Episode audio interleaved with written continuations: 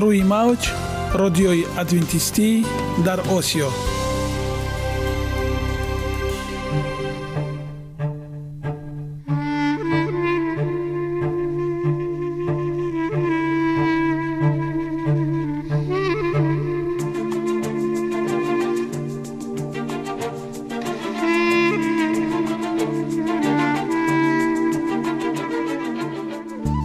با عرض سلام به شما شنوندگان عزیز. برای سعادتمندی و خوشنودی شما آغازگر برنامه امروزمان می شویم.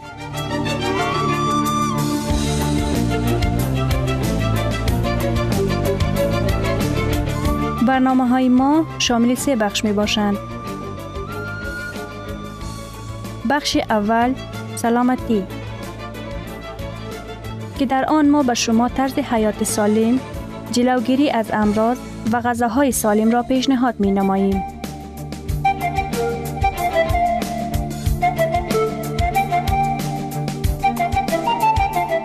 بخش دوم. اخلاق نیکو. چنان که گفته است تمام طلاهای روی زمین و زیر زمین به قدرت یک فضیلت اخلاقی ارزش ندارد.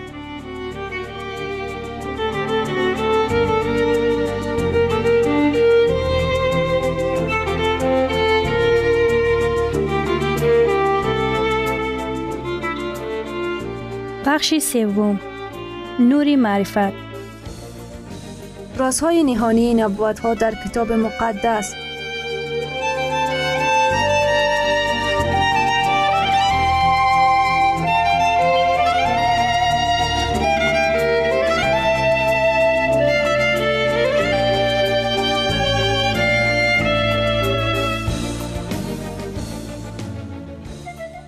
پس با ما باشید. صدای امید با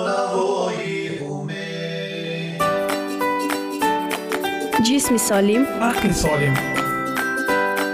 سالم بودن خوشبخت بودن است. خوشبخت بودن است.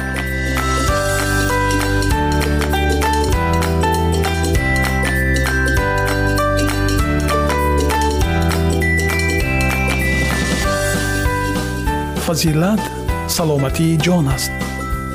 سلامتی فضیلتی بدن است. تندرستی هم برای شخصی که онро истифода мебарад ва ҳам барои дигарон чизи олист тандурустӣ аз тилло арзишмандтар аст. Саломатӣ то ба ҳол аз ҳама неъматҳои дигари зиндагӣ болотар аст ки гадои воқеан солим аз шоҳи бемор хушбахттар аст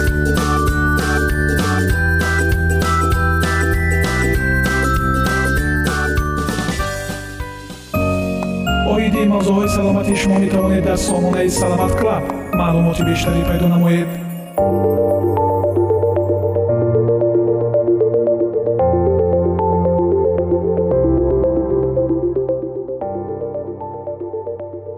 حقیقت سرطان تشخیص شدن با سرطان یک اثر عاطفی عظیم را دارا می باشد. رد کردن خطرهای مبتلا شدن به سرطان و بر علیه آن مدافع نمودن روش زندگی سالم محافظت خوب است اما جامع نیست علایم اصلی وقات سرطان. تشویق به ایمانداری. کلمات کمتر مانند سرطان وجود دارد که اینقدر اثر عاطفی را دارا باشد. اینکه گفته شود ما خود ما سرطان داریم و یا هم عضو فامیل ما و یا دوستان ما که دوستشان داریم و یا هم افراد مشهوری که تحسین می‌کنیم با سرطان تشخیص شده اند فورا یک سیلانی از تصور را در ذهن ما جاری می سازد مثل اینکه شدیدن زندگی کوتاه مبارزه ناامیدانه در مقابل یک دشمن سرسخت تداوی های ناتوان کننده و یک مرگ زودرس ظالمانه. با وجود پیشرفت های عظیم طبابت که تشخیص و مداخلات را مهیا می سازد تا مرض را تداوی کنیم و یا حد اقل به مرحله آخر رسیدن مرض را به تاخیر بیاندازیم و کیفیت زندگی را بهتر بسازیم ولی باز هم چنین حادثه دلخراش واقع می گردد. آیا ما آماده این هستیم این خبر وحشتناک را روزی در زندگی خودمان بشنویم؟ تو سرطان داری. خب خیلی از ماها از فکر کردن در مورد این خبر تا حد امکان دوری می‌کنیم. ما کوشش می‌کنیم در ذهن خود ما صد دفاعی ایجاد کنیم. اینکه این واقع برای من واقع نخواهد شد. چرا که من قوی و صحتمند است. من سیگرت نمی‌کشم. من سبزیجات استفاده می‌کنم. و یا به خاطر که این برای من اتفاق نمیافتد. این هرگز آسان نیست تا با تشخیص سرطان مواجه شویم. حقیقت سخت این است که فرق نمی کند چقدر زندگی سالم را در پیش بگیریم. ما به احتمال زیاد با یکی از این امراض خواهیم مرد. امراض قلبی یا سرطان. ما ممکن فکر کنیم که زندگی سالم نمودن همه امراض را جلوگیری خواهد کرد. بدبختانه ما در این سیاره عصیانگر زندگی می کنیم که با نتیجه گناه ویران گردیدن. و هیچ کس از خطرهای ارثی و محیطی مرض مستثنا نیست. در این زمینه خطرهای محیطی عبارت از اسباب امراض غیر ساری بسیار مشهور شامل سیگرت، تنباکو، الکل، چاقی، دیابت تایپ دوم، حمله قلبی، سکته مغزی، در معرض اشعه بودن، نور آفتاب، گرمای بیش از حد آفتاب، سمهای وظیفوی و آلوده کننده های عمومی همه از جمله فاکتورهای محیطی خطر امراض هستند. آرایش ژنتیکی و ارسیت در مستعد بودن به سرطان شریک هستند. ارتباط قوی میان تاریخچه فامیلی و سرطان سیدی وجود دارد. افرادی که فامیلی درجه اولشان یعنی مادر، پدر، پدرکلان، مادرکلان این خباست ها را دارا باشد مجبور ان مراقبت های خاص را به خاطر این امراض در نظر بگیرند روش زندگی در کاهش واقعات این امراض بسیار مهم است و طور کلی استفاده از سبزیجات به طور چشمگیر خطر سرطان را کاهش می دهد اما نه برای همیشه. قسمی که سن ما بالا می رود سیستم مافیت ما هم کهنتر می شود و مدافع بر علیه سرطان هم کاهش می یابد دلایل وسیع وجود دارد که روش زندگی سالم را قبول کنیم و در پیش بگیریم. اما خودتان را تحت خطر سرطان فکر نکنید. از زندگیتان لذت ببرید. ولی برای مقابل شدن با این دشمن کشنده حیات آماده باشید. قبل از اینکه نتیجه گیری کنیم بهتر است در مورد اعراض هشدار دهنده واقعات سرطان بحث کنیم.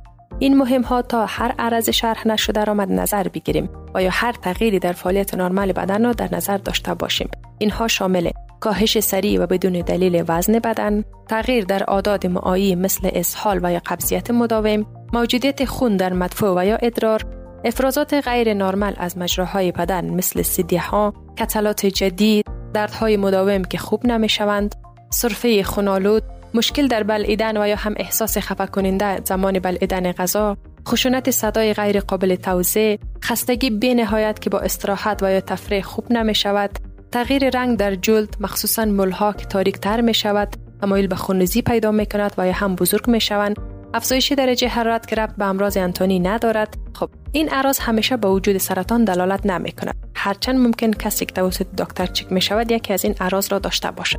در ضمن دکتر ممکن بهترین تست ها را برای شما نظر دهد. ام از ماموگرافی کولونوسکوپی بایوپسی جلد و یا هم آزمایش های خونی برای مارکرهای سرطانی از قبیل PSA ممکن مورد بعضی از آنها بحث هم وجود داشته باشد. همه آزمایش های مریض باید به شکل منظم انجام شود.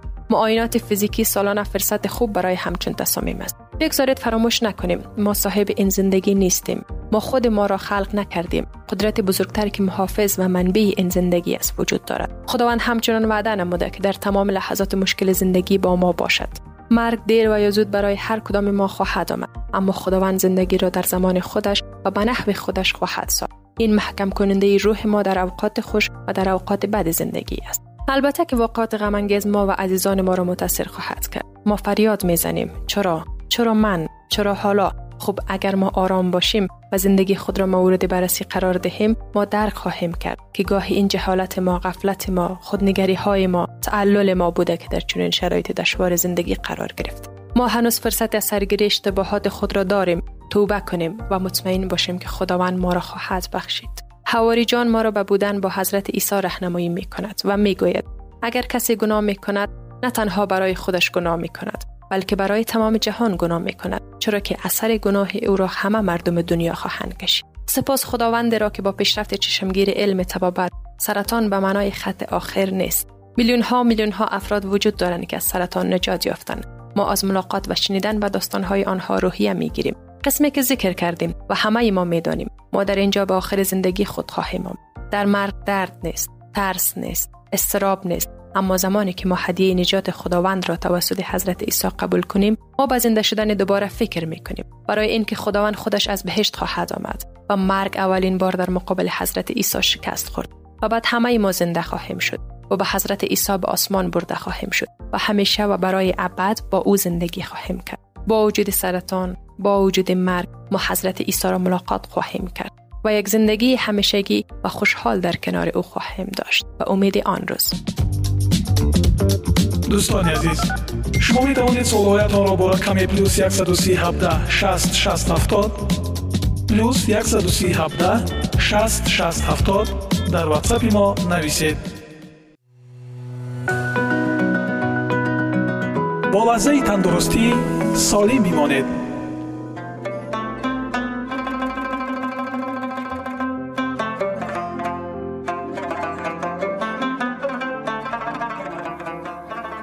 سلام و وقت بخیر. خدمت تمام شنوندگان عزیزی برنامه لحظه تفکر. خوبان من سلسله برنامه های لحظه تفکر گرفته شده از کتاب لطفا گزفن نباشید. اثری از محمود نامنی می باشد. دوستان عزیز من این کتاب را با عشق برای شما می خوانم. قسمی که از نام برنامه ما واضح است لحظه تفکر. امیدوارم این سلسله برنامه ها شما را به لحظه تفکر وادارد. به گفته بزرگ مرد تاریخ یک ساعت تفکر بهتر است از هفتاد سال عبادت. پس ارزش فکر کردن بس بالاست. این فکر است که ما را به قله های موفقیت می برد و رشد می دهد و ذهن ما را باز می کند و جهان پیرامون را برای ما واضح می سازد. تقاضای من از شما این است که هر برنامه را به دقت گوش دهید و به آن فکر کنید و اگر قسمتی و یا متنی بر دلتان نشست آن را یادداشت کنید و بارها و بارها تکرار کرده و به آن فکر کنید. و امید آن که دست در دست هم دهیم و انسانهای بسازیم تا در فرداهای آتی لبخند را بر لبان خلق و خدا بنشانند و دست افتاده ای را بگیرند که همین دلخوشی ما را بس. اما به فرموده دانای دلبند دکتر علی شریعتی این تمام چیزی است که می توانستیم نه تمام چیزی است که می خواستیم برایتان دل عاشق ذهن جستجوگر روح اسیانگر نگاه پرهزگر و زبان پرسشگر می طلبم. اینک به برنامه امروزی لحظه تفکر گوش فرا دهید.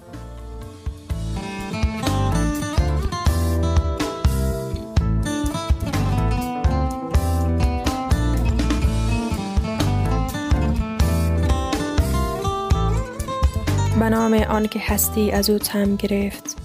داشتن آمال و آرزو اولین گام است به سوی اهداف خیش در زندگی زیرا یکی از نیمه های گم شده ما همان آرمان و آرزوی ماست. اما چی گونه طلب کنیم؟ نیم نگاهی به آرزوهایمان در گذاشته های دور می اندازیم زمانی از دیدن یک شکلات چگونه به شف می آمدیم و سالها بعد از دیدن یک عروسک و سپس از داشتن یک تفنگ پلاستیکی همه هستی ایمان سرشار از شوق می شود. سالها بعد از پوشیدن یک لباس نو و داشتن یک ساعت مچی جام وجودمان سرریز از شف می شد. ولی اکنون که به گذاشتن نگاه می کنیم و آن همه شوق و عطش فقط تبسم ملایم می کنیم. اینطور نیست اما حال چی بخواهیم از زندگی و چی آرزو و ارمان بطلبیم که فردا به همین آرزوهایمان چون گذشته تبسم نکنیم جبران خلیل جبران می گوید ارزش انسان در چیزی که به دست می آورد نیست بلکه ارزش انسان در چیزی است که مشتاق آن است. امان را بپرس با دلنگرانی خاصی می گوید مبادا که رویاهایت را فرو گذاری می‌دانم بر که کار و پایان بری شاید بفرسایی و بخواهی رها کنی. گاه تردید کنی که به این همه می ارزد اما به تو ایمان دارم و ندارم هیچ تردیدی که پیروز خواهی شد. اگر بکوشی. دکتر شریعتی در خصوص آرمان های انسان می گوید انسان به اندازه برخورداری هایی که دارد انسان نیست بلکه درست بالعکس انسان به اندازه نیازهایی که در خود احساس می کند انسان است و هر چقدر فاصله بودن تا شدن زیادتر باشد او آدم تر است. آن چیزی که هستیم تا آن چیزی که می خواهیم باشیم وسعت آن فاصله محک و میزان و میار تعالی اندیشه و تفکر و شخصیت انسان است. فلیپس بروکس مصمم و مشتاق درباره آرزوها می گوید مشتاقانه بنگر که به چی مقصود آمده ای آنگاه با شوق عزم عمل کن. هر قدر مقصود ولاتر باشد مصمم تر خواهی شد که با تعالی خود جهانی متعالی تر بسازی. اما لندا مور ارزش زندگی را در جستجوی آرزوها و پیگیری آن می‌داند و می‌گوید رویاهایت را دنبال کن و پردل در جستجو زیرا جستجو همان رویا هاست که به زندگی ارزش زندگی می بخشد. ولی هلن کلر برای این باور است که تواناییم اگر اراده کنیم و پیگیر باشیم و هر کاری که اراده کنیم تواناییم. اگر آنگونه که سزاوار است پیگیر آن باشیم. تکرار می کنم در این مرحله هدفمند جهتدار آگاه اندیش و هوشمند هستیم و یقینا می توانیم با قلم آگاهی بر سینه سپید فرداهای سبز خیش به جای سرنوشت بنویسیم عقل نوشت و با آگاهی و مسئولیت خطیر خیش در این بیکران هستی سفر زندگی را آغاز کنیم. مقصد که همان نیمه گم شده ای ماست. برایمان شفاف و مشخص و روشن است و آرزوها که حکم مسیر را برایمان دارد.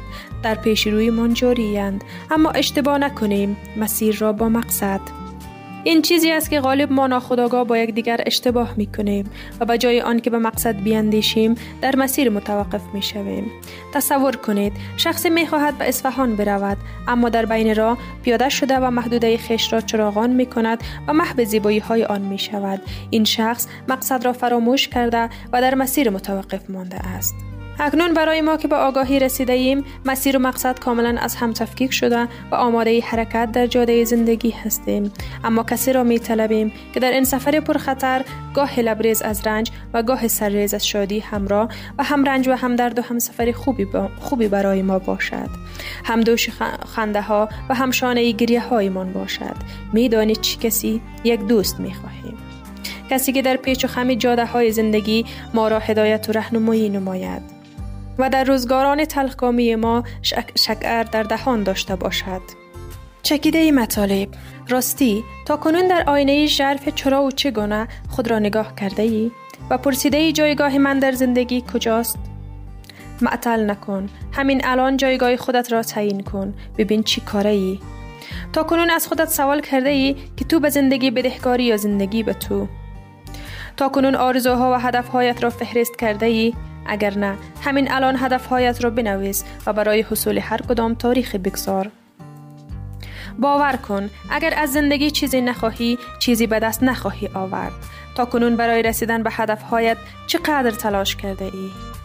فراموش مکن همه این حرف ها برای این است که تو فقط یک ذره خودت را تکان بدهی. پس بلند شو معطل نکن که زمان می گذرد یک بار دیگر به سراحی که در پیش پایت نهاده شده نگاه کن.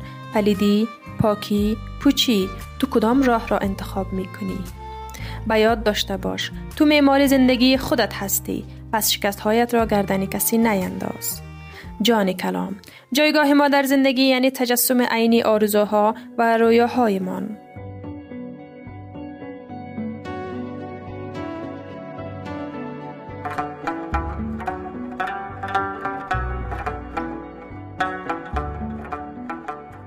گرامی ترین ارزش خانوادگی اخلاقی نیکوست و همانا با ارزشمندترین بنیازی عقل است.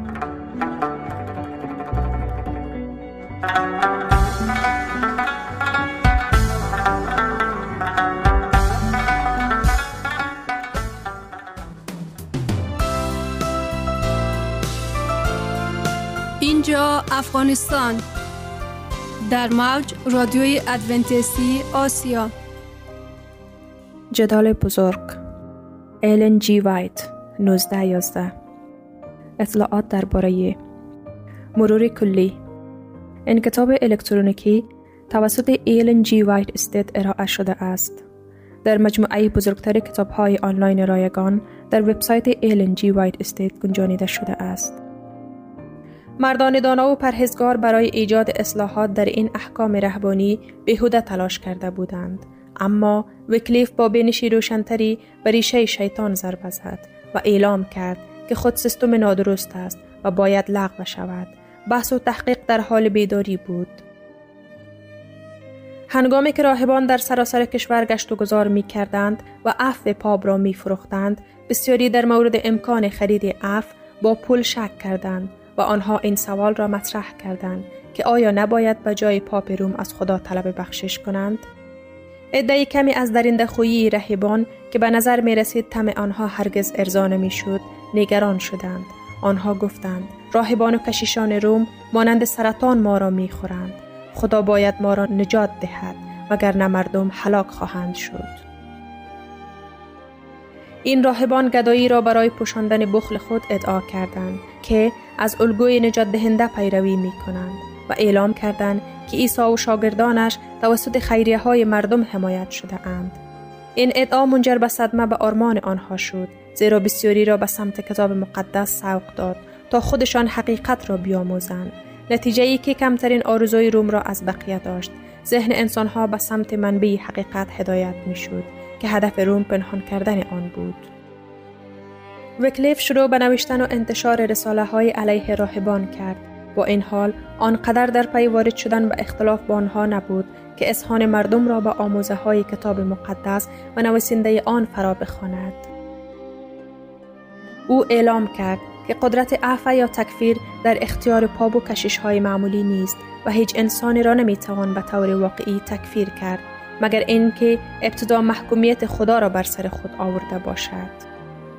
او به هیچ وجه موثرتر نمی توانست آن بافت پیکر را از سلطه معنوی و دنیاوی را که پاپ برپا کرده بود و جانها و بدنهای میلیون ها انسان در آن اسیر بود سرنگون کند. باز هم وکلیف برای دفاع از حقوق تاج و تخت انگلیس در برابر تجاوزات روم فراخوانده شد و به عنوان سفیر سلطنتی منصوب شد.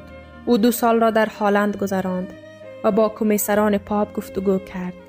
در اینجا او را با کلیساهای فرانسه، ایتالیا و اسپانیا در ارتباط قرار دادند و فرصتی یافت که با پشت صحنه نگاه کند و از بسیاری از چیزهایی که در انگلستان از او پنهان می ماند آگاه شود. او چیزهای زیادی یاد گرفت که باید به بعد از او امتیاز بدهد.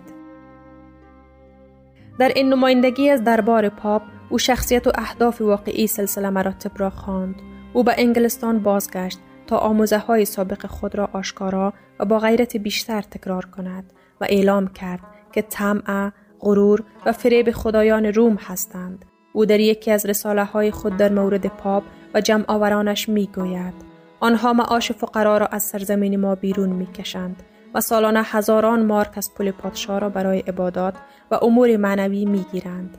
بدعت آنها نفرین شده است و همه مسیحیت را وادار می کند که این بدعت را تایید و حفظ کنند و قلم رو ما تپه عظیمی از طلا داشت و هیچ کسی دیگری آن را نگرفت بلکه فقط این سرفراز کشش دنیوی بود و مرور زمان این تپه باید خرج شود زیرا او همیشه از سرزمین ما پول می گیرد و چیزی جز لعنت خدا برای شبیه سازی خود نمی فرستد.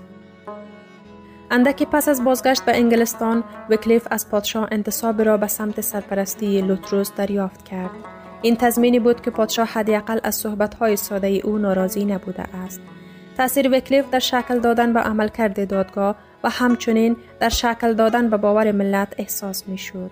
رد و برق پاپ به زودی بر علیه او پرتاب شد. سه حکم رسمی پاپ به انگلستان فرستاده شد و دانشگاه، نزد شاه و پیشوایان همه دستورات فوری و قاطع را برای خاموش کردن معلم بدعت گذاشتند.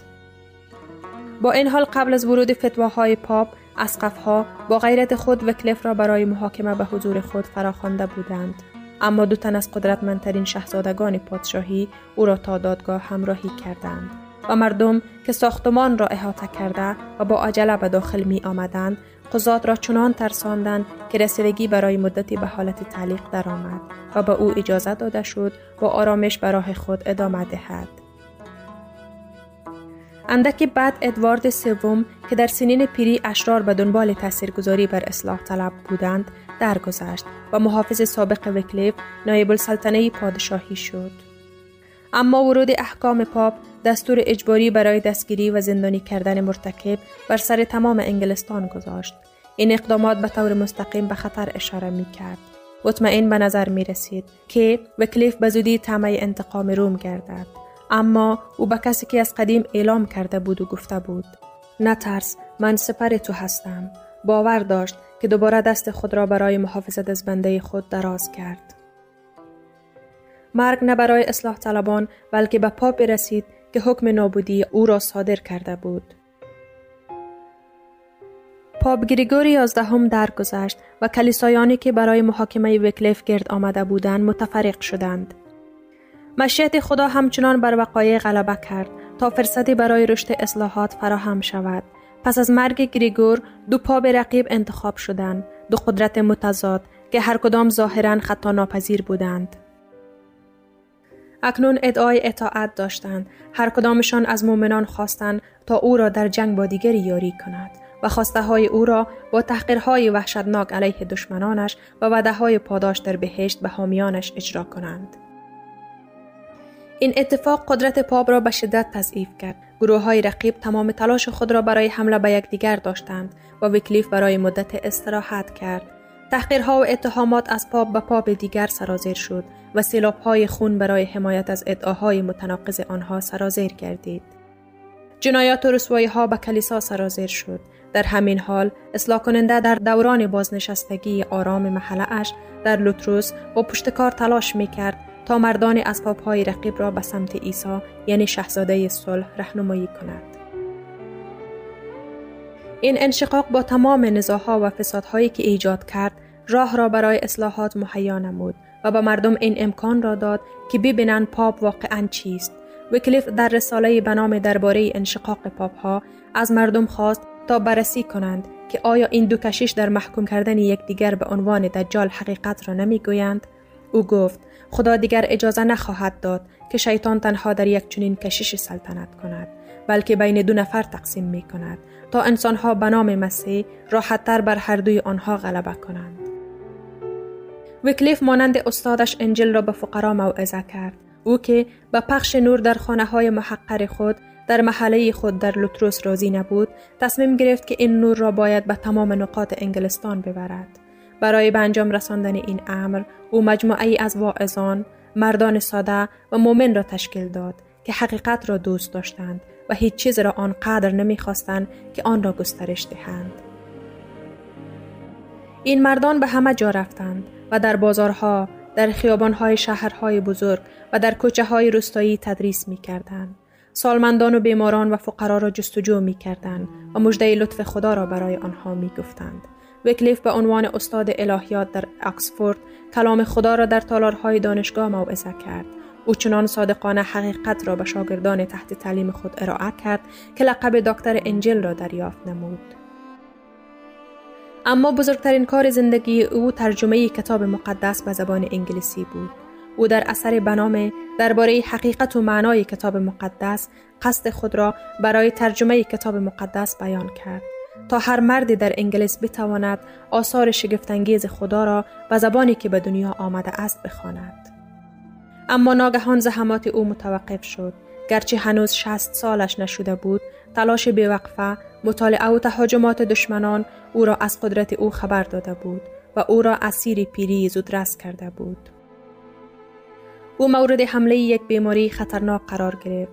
این خبر شادی زیادی را برای راهبان به ارمغان آورد.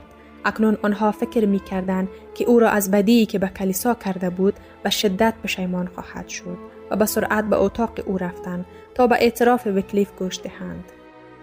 نمایندگان چهار فرقه مذهبی با چهار افسر مدنی در مورد مرد احتمالی در حال مرگ جمع شدند.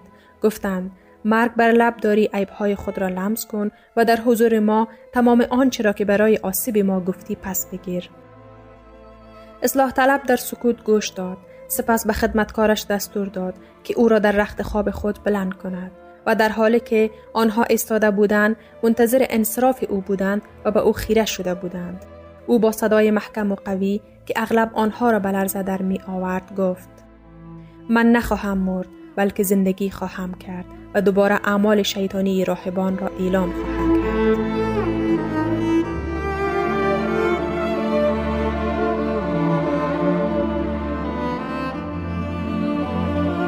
شنوندگان عزیز در لحظات آخری برنامه قرار داریم.